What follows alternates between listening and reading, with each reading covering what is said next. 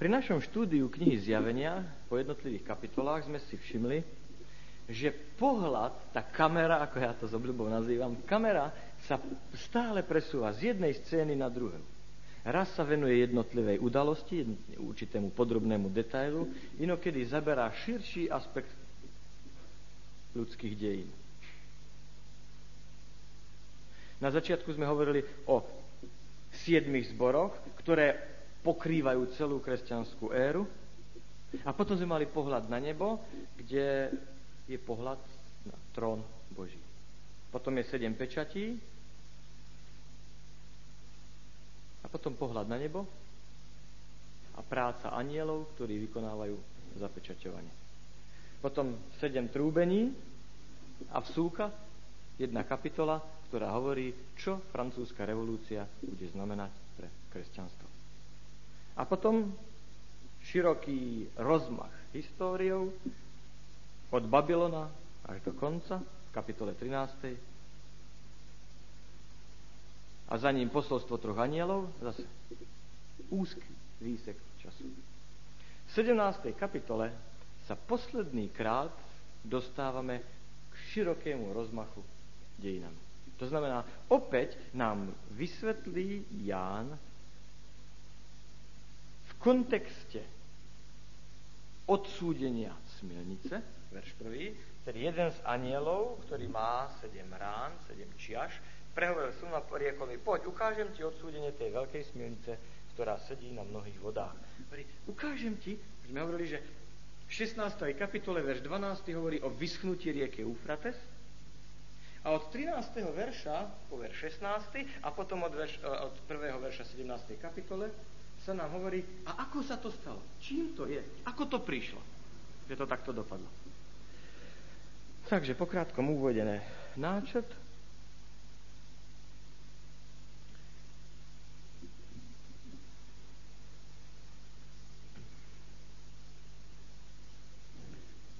Takže popis jazdca na šarlátovej šelme,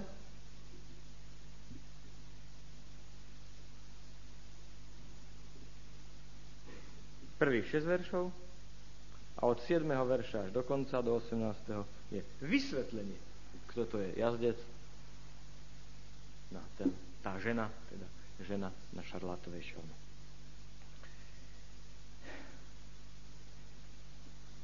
Zjavenie je kniha kontrastov. Na jednej strane máme príbeh dvoch miest, Babylon a Jeruzalem. Máme tu príbeh dvoch vodcov, Kristus a Satan.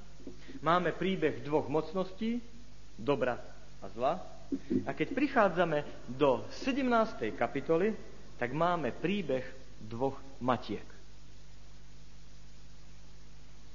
Prvýkrát sme si všimli túto ženu v proroctve v 12. kapitole, kde, sa, kde bola opisovaná matka, žena odiatá slnkom, ktorá mala korunu s hviezdami a ktorá bola matkou, dala zrodenie Ježišovi Kristovi.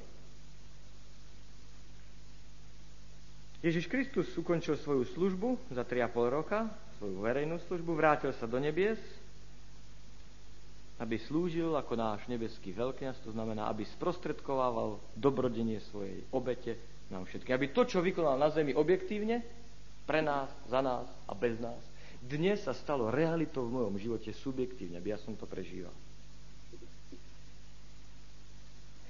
Učeníci Ježíša Krista potom boli prenasledovaní.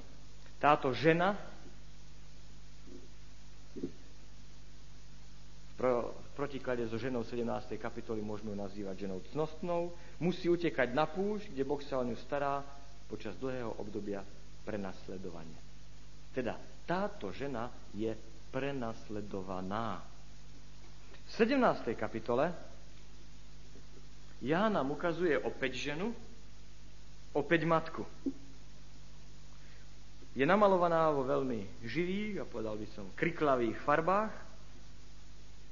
Je pyšná, je nazývaná smilnicou, to znamená nevernou, stojí v zbure proti Bohu, odmieta sa podriadiť. Jedna žena bola skromná, druhá bola pyšná. Jedna bola sa podriadila, druhá sa zbúrila. Takisto je oblečená, jej oblečenie je výstredné, v svojej ruke má kalich, ktorý je naplnený až po kraj a je napísané, že sa živí prostitúciou. Je zaujímavé,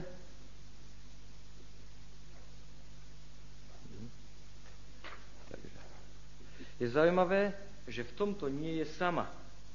Tá žena mala v 12. kapitole syna a ostatky a táto žena do 17.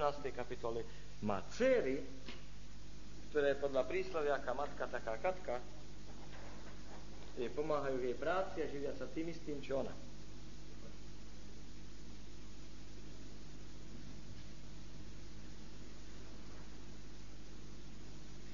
Takže tu nám predstaví umelca o tom, čo videl Jan.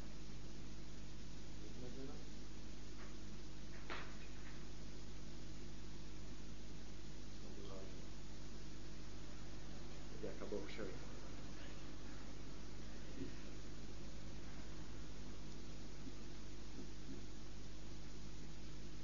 Hovorí sa, že raz vidieť lepšie, než stokrát počuť.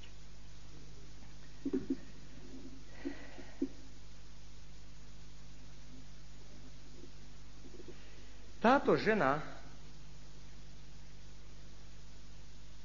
sedí na šelme, ktorá to šelma je jasne náboženská mocnosť, pretože bola plná rúhavých mien, verš 3. Okrem toho mala sedem hlav a 10 rohov, čiže jasné spojenie so šelmou, ktorú už poznáme z 13. kapitoly zjavenia. Je to tá istá šelma, ale z iného pohľadu. Je zaujímavé, že Ján kladie väčší dôraz na šelmu, než na ženu. V pôvodnom jazyku, to znamená v gréčtine, v ktorej zjavenie je napísané, Ján 102, ver, 102, 102 slova, nie, 102 slov, čakajte, 102 slova,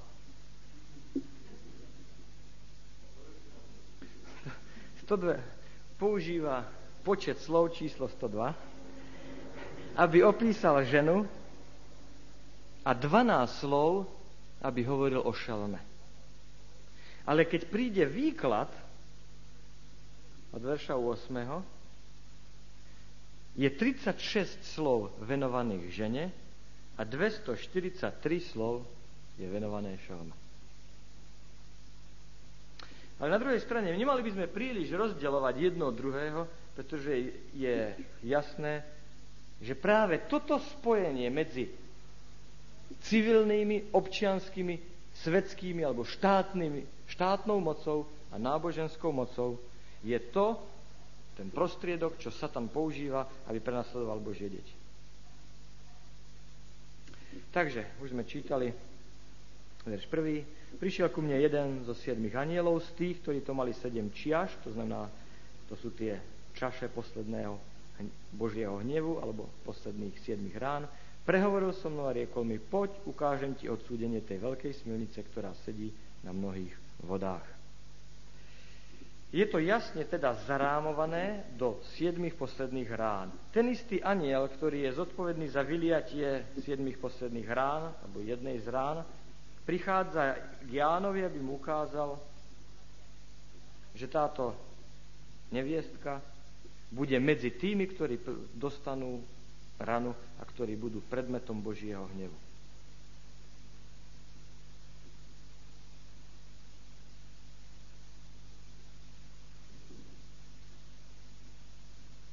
Pretože je to čas súdu. Udalosti, ktoré sú popisované ako budúce, to znamená od verša 12. ďalej, sa odohrávajú po ukončení doby milosti, po zapečatení Božích verných ľudí, detí,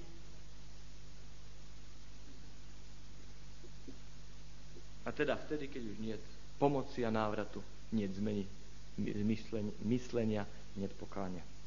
Je zaujímavé, že v 21.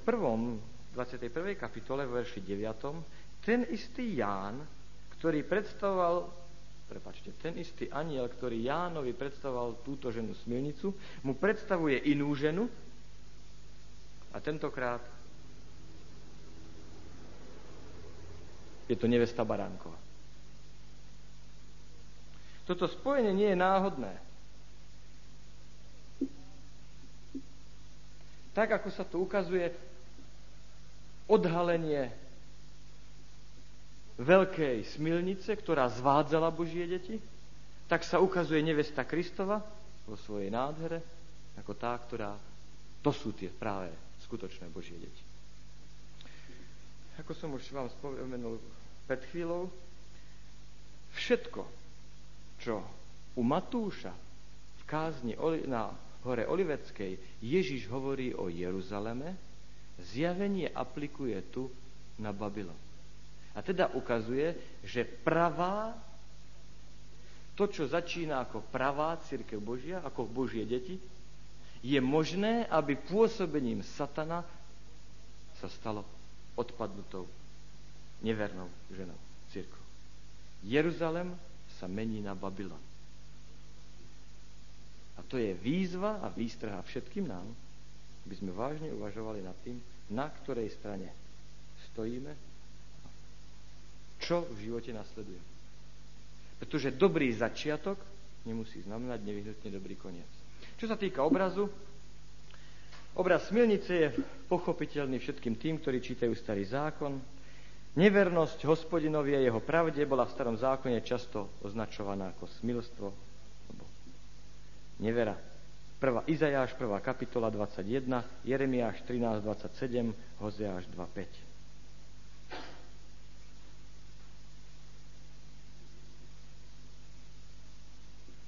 Táto kapitola nám chce ukázať, že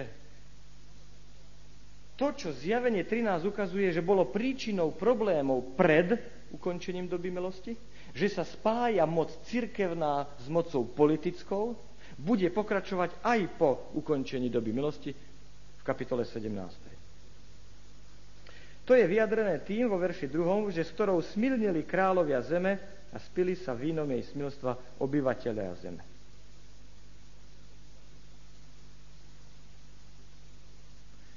Za druhé, je to vyjadrené tým, že táto žena sedí na šelme, ktorá má sedem hlav a 10 rohov. A to je symbol politickej mocnosti, mocnosti, ktorá prenasleduje hlavy a rohy sú, hlavy sú symbolom mocnosti, rohy symbolom kráľov. To znamená prenasledovateľov verných božích ľudí od začiatku. Ako sme už povedali, žena vo verši 4. je odiata purpurom a šarlátom.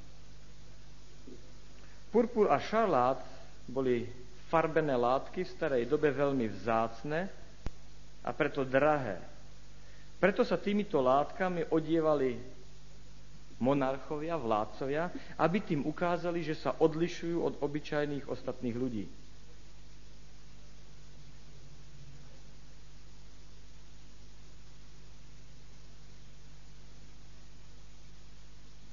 Jej vonkajší zjav má zdôrazniť jej konanie.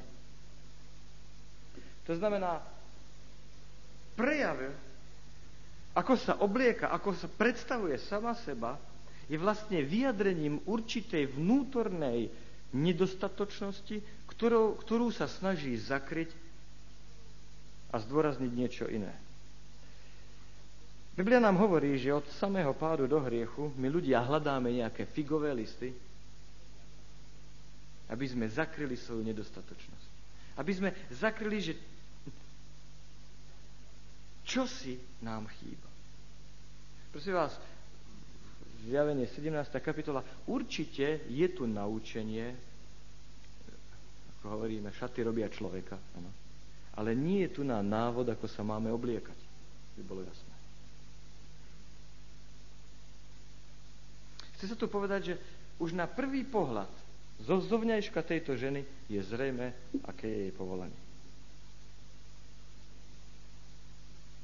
Ďalej sa tu hovorí,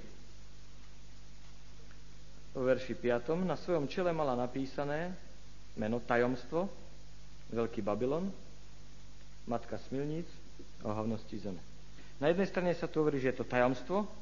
Pavel hovorí o tajomstve neprávosti, ktoré pôsobí. Nie je možné vysvetliť logicky tak široké prijatie, aké sa dostáva. Taká široká pozornosť, akú získava na svete.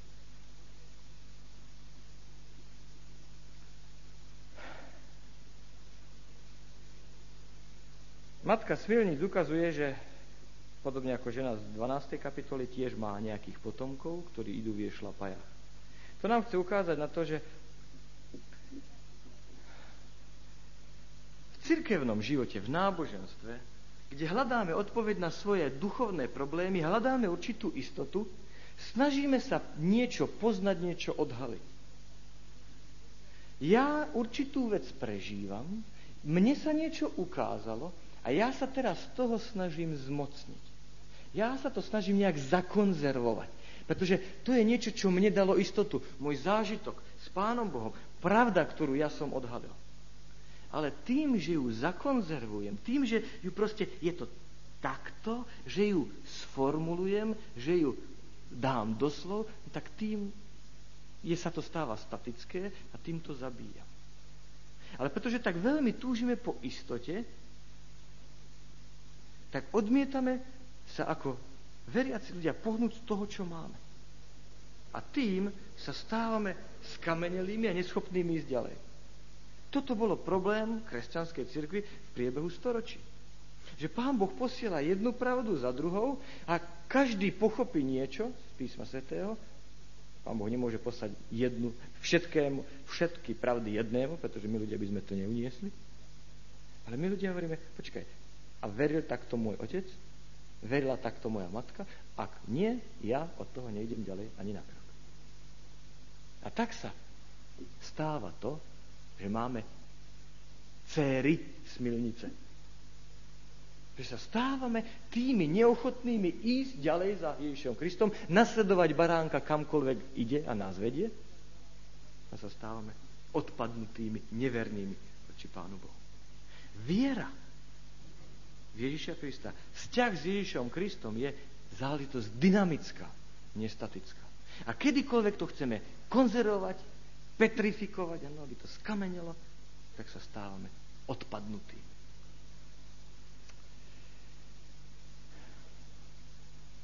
Teda Babylon, ktoré sa to hovorí Veľký Babylon, Matka Smilníc, je to kolektívne označenie všetkých inštitúcií, organizácií a skupín, ktoré odmietajú alebo odmietali prijať Božiu pravdu, ako je predstavená v tejto časti zjavenia, trojanielské posolstvo. Posolstvo troch anielov k uctievaniu pravého Boha. Ľudia, ktorí sa klaňajú pravému Bohu falošným spôsobom. Ježiš Kristus nás upozorňuje, u Matúša v 15. kapitole, keď hovorí,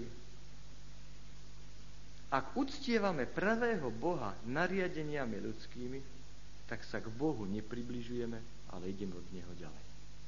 A tie tragické slova, ktoré Pán Boh môže povedať, alebo najtragickejšie slova, ktoré môže o nás povedať, je nechajte ich, slepí otcovia slepých.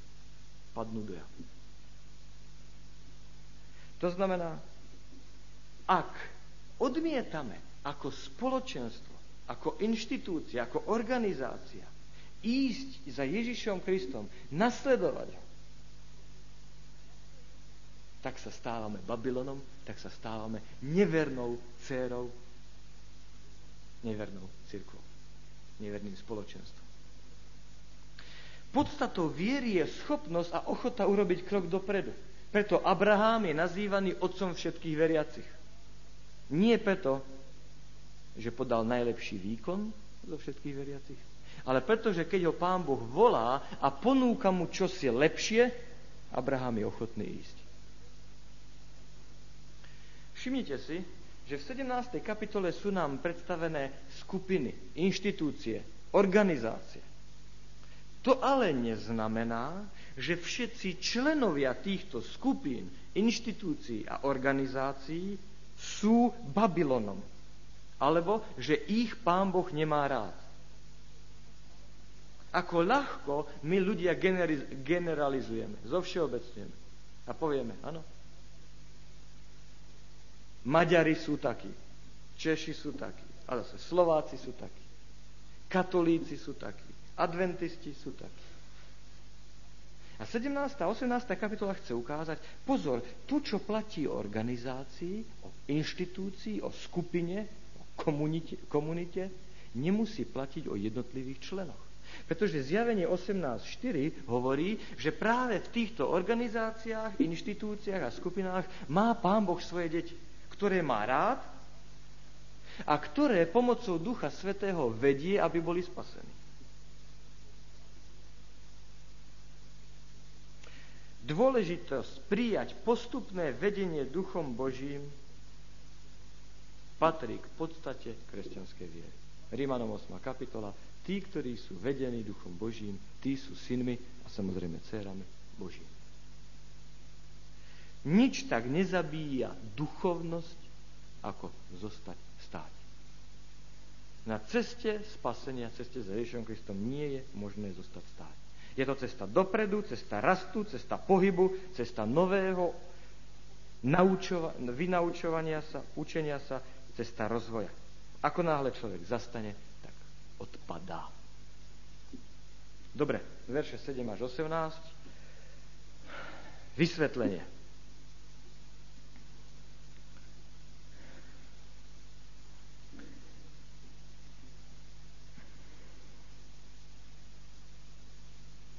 Ján vo verše 9 ukazuje, že nebude jednoduché pochopiť tieto obrazy. Ján kedykoľvek používa tu je múdrosť, alebo toto vyžaduje múdrosť, asi by som preložil modernejšie, ukazuje, ide tu o zložité obrazy, tým viac, že sú podané apokalypticky. To znamená, to nie je fotografia. Tam nie je vnútorná logika v tom zmysle, že Dozvieme sa, že šelma je a nie je. Povedal by som, tam nie je prísna logika, tam je dialektika. Šelma je a nie je. Má sedem hlav? Alebo osem? Ano, čítame, že má sedem hlav a čítate, zistíte, že má osem. Hlavy sú vrchy. Rohy sú kráľovia. A vlastne žena to je mesto. Verš 18. Čiže vidíte, toto robí problematický výklad jednotlivých detailov. Pretože sám ja naznačuje, že jedná sa o zložitý obraz. Skúsme teda vylúštiť a vysvetliť, koľko môžeme.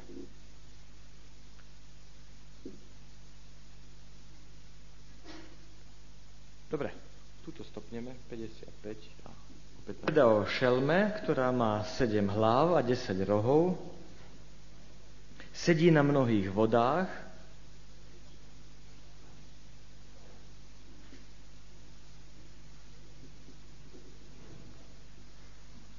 sedí na rúhavej, na šelme, ktorá je plná rúhavých mien. Tieto sedem hlav, 10 rohov, voda, rúhanie jasne ukazuje späť na zjavenie 13. kapitolu. Ale v 13. kapitole bolo toto všetko spojené, aby sa ukázalo, čo toto spojenie cirkevnej a politickej moci dosiahne. Bude zvádzať a prenasledovať. Bude používať meč na dokázanie toho, kto má pravdu. Kto má silu, má pravdu. V 17. kapitole ale aniel rozdelí šelmu a ženu, teraz nerozdeluje, pretože oni sú spolu prepletené, ale rozdelí, pretože aby mohol ukázať, ako dôjde ku koncu. Satan, po, Satan používa ešte církev ako svoj nástroj. Aby ukázal, ako dojde ku koncu, tomu odňatiu podpory, tomu vyschnutiu rieke Eufrates, tak ich rozdelí. Sedem hlav ukazuje na to, ako v dejinách Satan sa snažil ohroziť, prenasledovať a pošlapať Božiu pravdu.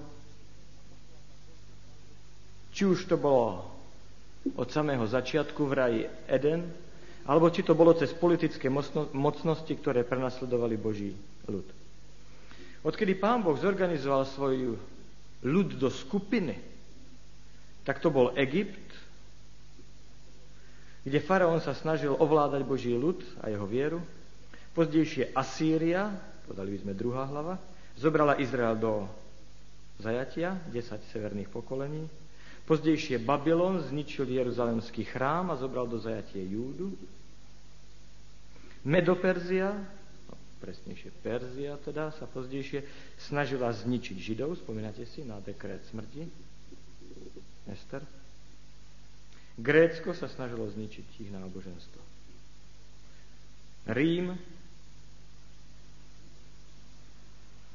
prenasledoval jak Židov, tak kresťanov. Ježiš Kristus zomrel pod rímským Pilátom. No a potom sa ukazuje na to, že keď sa po rozpade rímskej ríše spája cirkev a štát, tak viacej ľudí zahynulo a bolo prenasledovaných než vo všetkých predchádzajúcich ríšach dohromady. Každá táto hlava sa snaží útočiť na Božiu pravdu a na Boží ľud, ktorí sú pre Boha tak vzácne. Verš 9. Sedem hlav je sedem vrchov, na ktorých sedí žena, tak je to sedem hlav alebo sedem vrchov? Niektorí vykladajú, sedem vrchov teda ukazuje na Rím a čitatelia Jánovho zjavenia, určite keď sa povedalo sedem vrchov, tak si predstavili sedem vrchov Ríma, ale mám dojem, že vykladať vrchy doslovne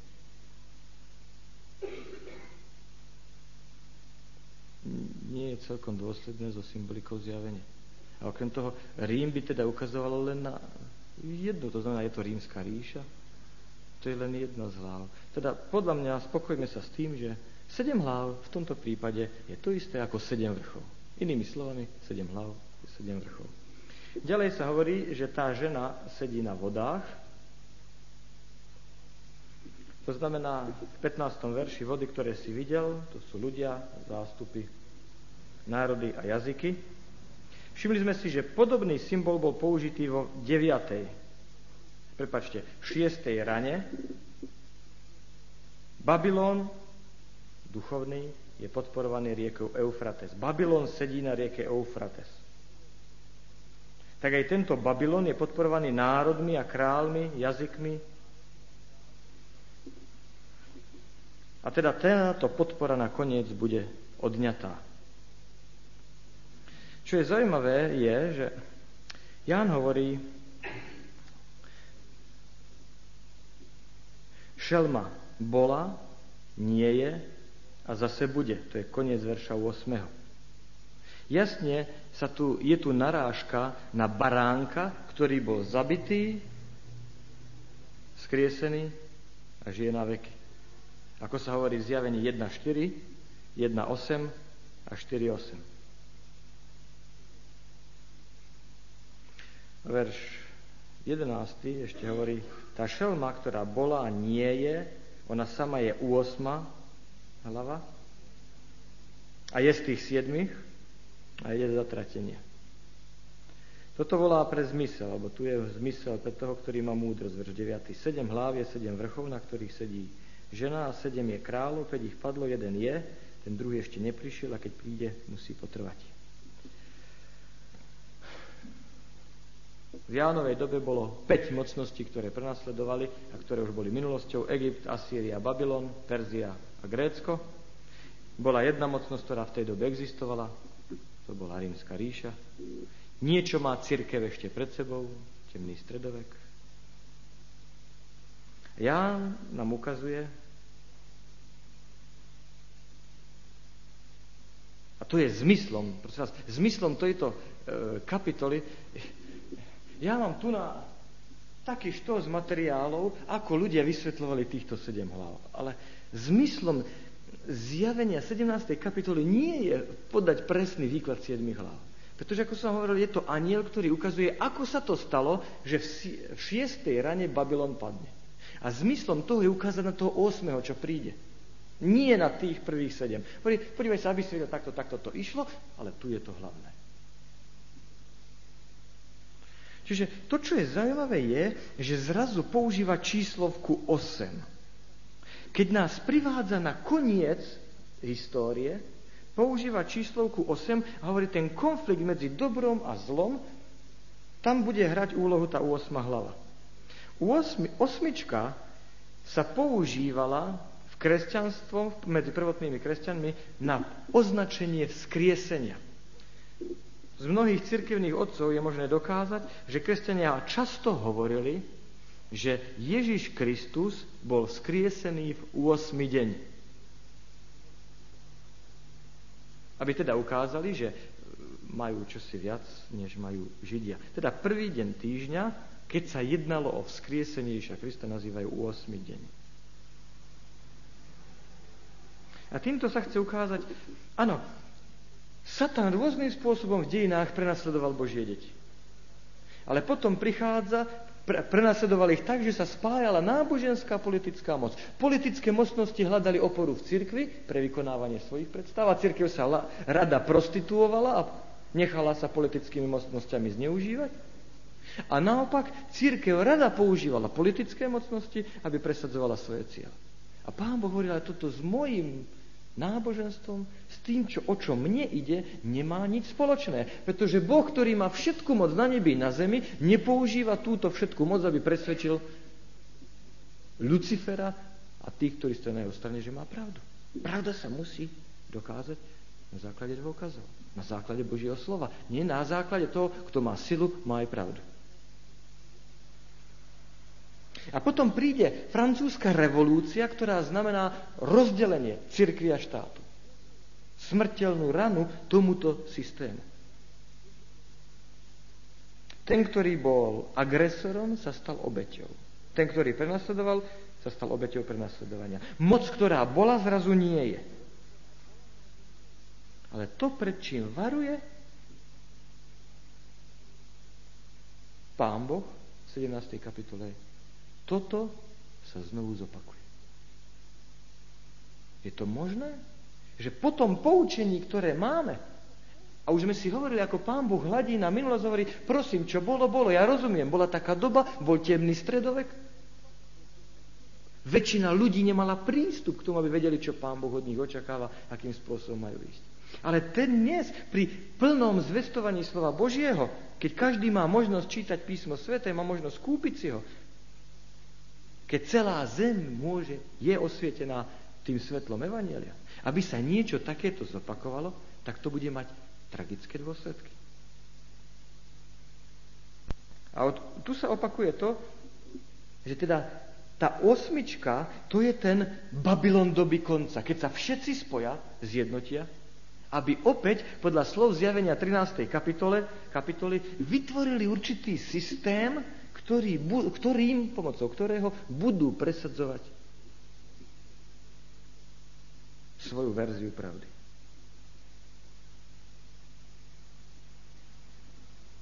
No a posledných sedem veršov tejto kapitoly hovorí, a teda, ako som už povedal, tu sa dostávame do budúcnosti a preto musíme byť opatrní. Opakujem, Ján 13, 29, mám dojem, že včera som raz povedal 14, takže Jan 13, 29, Ježišovi, to vám hovorím na to, aby až sa stane, ste vedeli. Opäť dôjde na konci do histórie ľudstva k zjednoteniu politických mocností, desiatí králi, čo to chce povedať? Desiatka je symbol, okrúhle číslo, ano. Všetci králi, ano, koľko ich len je, sa pospájajú touto ženou. A opäť budú presadzovať svoje. Takže, verš 12 hovorí, 10 kráľov, 10 rohov, ktoré si videli, 10 kráľov, ktorí ešte nedostali kráľovstvo. To znamená, toto spojenie je záležitosť budúcnosti. Ďalej, verš 12 hovorí, moc, títo kráľovia dostanú jednu hodinu, ukazuje, že prídu naraz k moci a že ich moc nebude trvať dlho, ďalej sa ukazuje. Ďalej sa hovorí v verši 13, že sa spoja za, spoloč- za účelom dosiahnutia spoločného cieľu. Alebo cieľa. Títo majú jednu mysel a svoju moc a právo dali šelme. Verš 14, čo je cieľom ich zjednotenia, tí budú bojovať s baránkom a baránok zvíťazí nad nimi. Cieľom ich zjednotenia je boj proti Bohu. No a verš 16 hovorí, že tento ich nezákonný vzťah lásky sa obráti na nejednotu a rozpadne sa, rozsype, keď ich boj sa nezdarí. 10 rohov, ktoré si videli, šelma, tí budú nenávidieť smilnicu, spustošia ju, obnažiajú, budú jesť mesto, spáľajú ohňom. Narážka na starozákonný príbeh z druhej, z druhej Samuelovej 13. kapitoly Amnon a Támar. To znamená nezákonný vzťah lásky. Tí kráľovia zeme, verš druhý, prichádzali k tej smilnici, aby dosiahli svoje. A toto trvá len krátky čas. Potom sa táto jednota falošná rozpadne. Už včera sme si hovorili, prečo ju spália, pretože v starom zákone trest upálením bol trest za neveru, za smilstvo, ak išlo o dceru kniaza. A teda zase to ukazuje na to, že sa jedná o kresťanskú mocnosť. To znamená, že ide o kresťanské pozadie celej tej veci.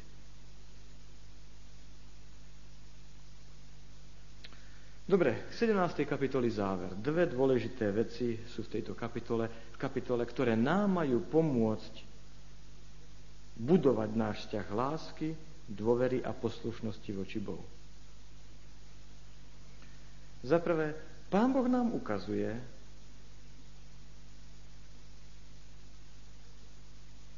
že On má v rukách udalosti tohto sveta.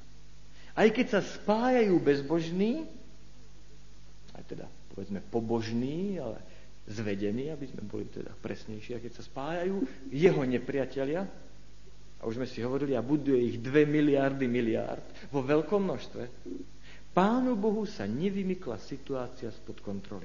To ukazuje verš 17 na konci tejto kapitoly. Lebo Boh to dal do ich srdca, aby vykonali jeho úmysel, aby prišli na jednu mienku. Boh to dal do ich srdca. Boh má veci v svojich rukách.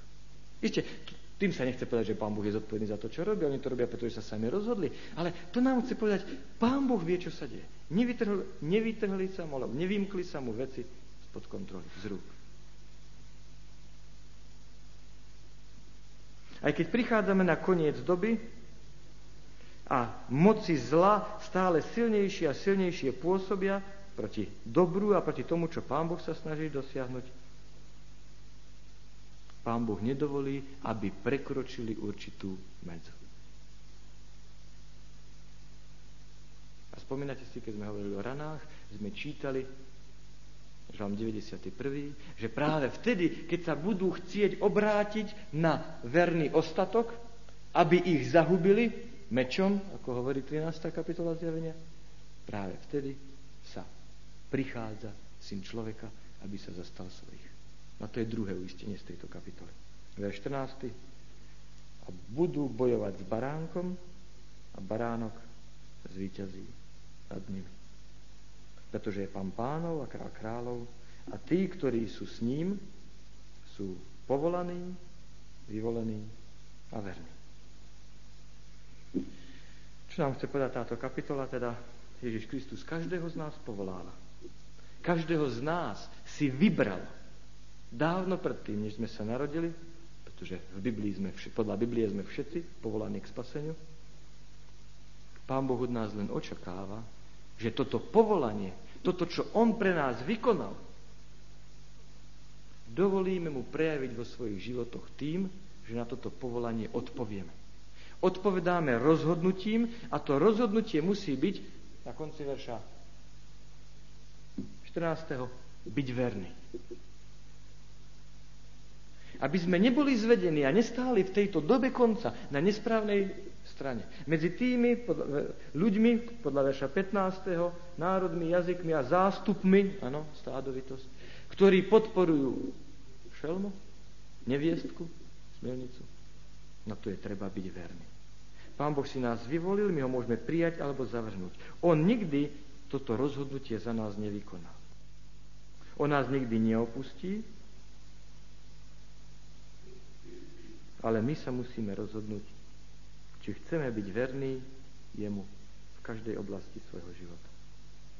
A teda aj dnes, keď študujeme zjavenie 17. kapitolu, aby nám Pán Boh odhalil, čo bude v budúcnosti, čo všetko nás čaká, je to len nová pripomienka toho. Pán Boh hovorí, mne záleží na tom, aby ste boli verní. Ja chcem vám povedať, ako sa veci budú odohrávať, aby ste neboli zvedení. Hovoríme, po boji je každý generálom, alebo každý generál je múdry. Pán Boh nám odhalí, ako pôjdu udalosti tohto sveta, ako to dopadne, aby my sme mali pohľad na veci už po boji aby sme boli múdri a opakujem, nielen múdri, ale predovšetkým verní. Duch Svetý každého z nás volá, aby sme prijali Ježiša Krista, aby sme prijali to, čo pre nás vykonal a s, vie, s bázňou a strasením, to znamená so všetkou vážnosťou, videli vo svojom živote, v čom ja a ty máme byť verní tomu, čo Pán Boh nám predstavil vo svojom sláve.